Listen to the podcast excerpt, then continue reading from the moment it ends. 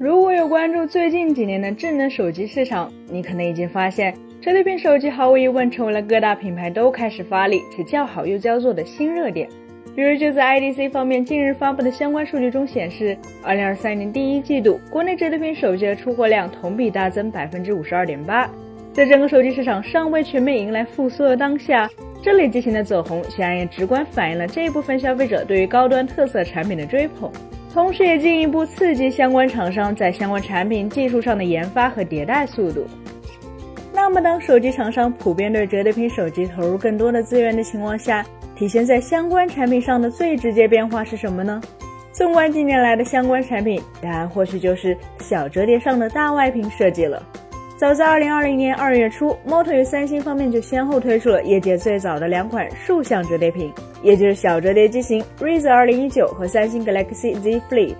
其中 Razr 2019就采用了一块2.7英寸、尺寸较大的横向外屏，能提供丰富的信息显示、应用快捷方式等功能。Galaxy Z Flip 则仅配备了一块1.1英寸的小尺寸外屏，基本只能用于简单的来电、信息提示。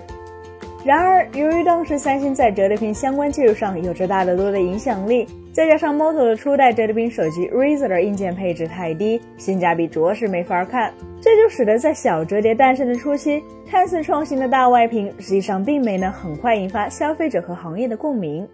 不过，当时间来到2022、2023年后，情况就已经大为不同了。一方面，曾经的小外屏代表三星，自 Galaxy Z Flip 三开始就换用了尺寸大了一圈、比例更方正、显示面积和功能都显著增强的外屏设计。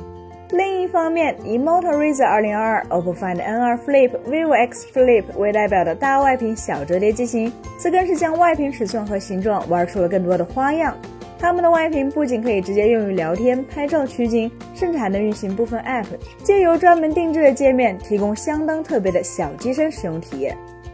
并且这还没完，在日前的相关爆料中显示，Moto 和三星方面似乎都有意在下一代的小折叠上，将外屏尺寸和造型提升到一个前所未有的境界。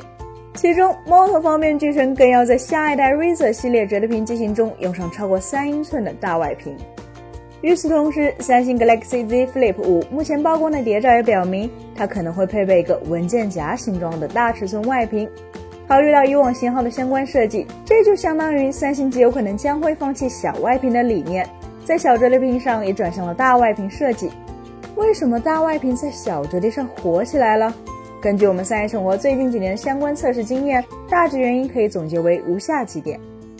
首先，正如我们在前文中提及的那样。小折叠从诞生至今是经历过小外屏和大外屏两种不同设计理念的。这样一来，在绝大多数的消费者看来，理所当然的就会认为外屏更大的设计更先进。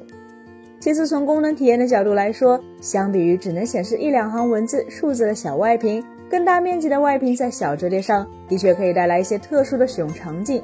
比如用它去配合后摄模组来实现高画质的自拍。又或者在外屏上玩一些特制的小游戏，甚至是养电子宠物等等。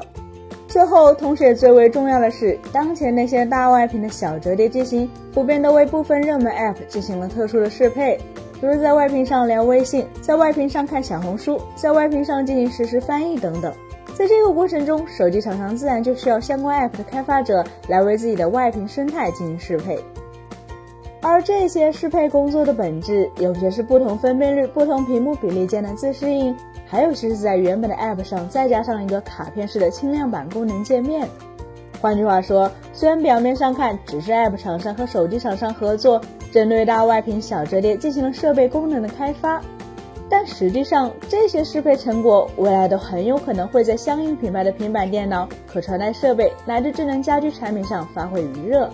说的再远一点，这种跨分辨率、跨屏幕比例、轻量化的卡片界面，甚至还可能会为手机厂商的未来自研软件环境打下基础，也说不定。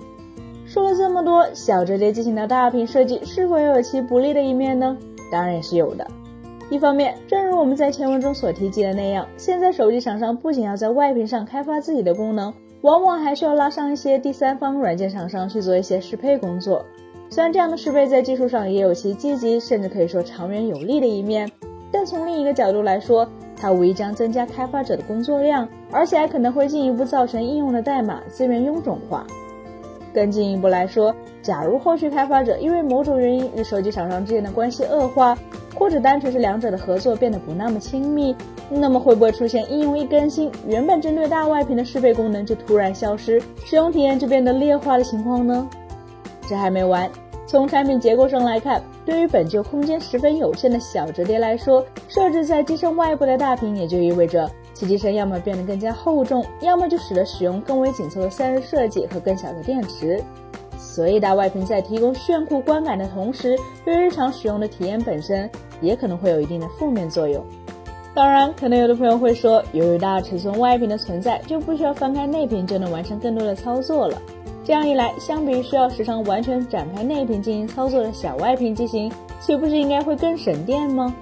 或许确实如此，但这样一来就会带来一个更加重要的问题。那就是，如果大外屏在小折叠的日常使用中比重变得越来越大，甚至变得可以完全让用户不需要翻开内屏就能兼容绝大多数功能的话，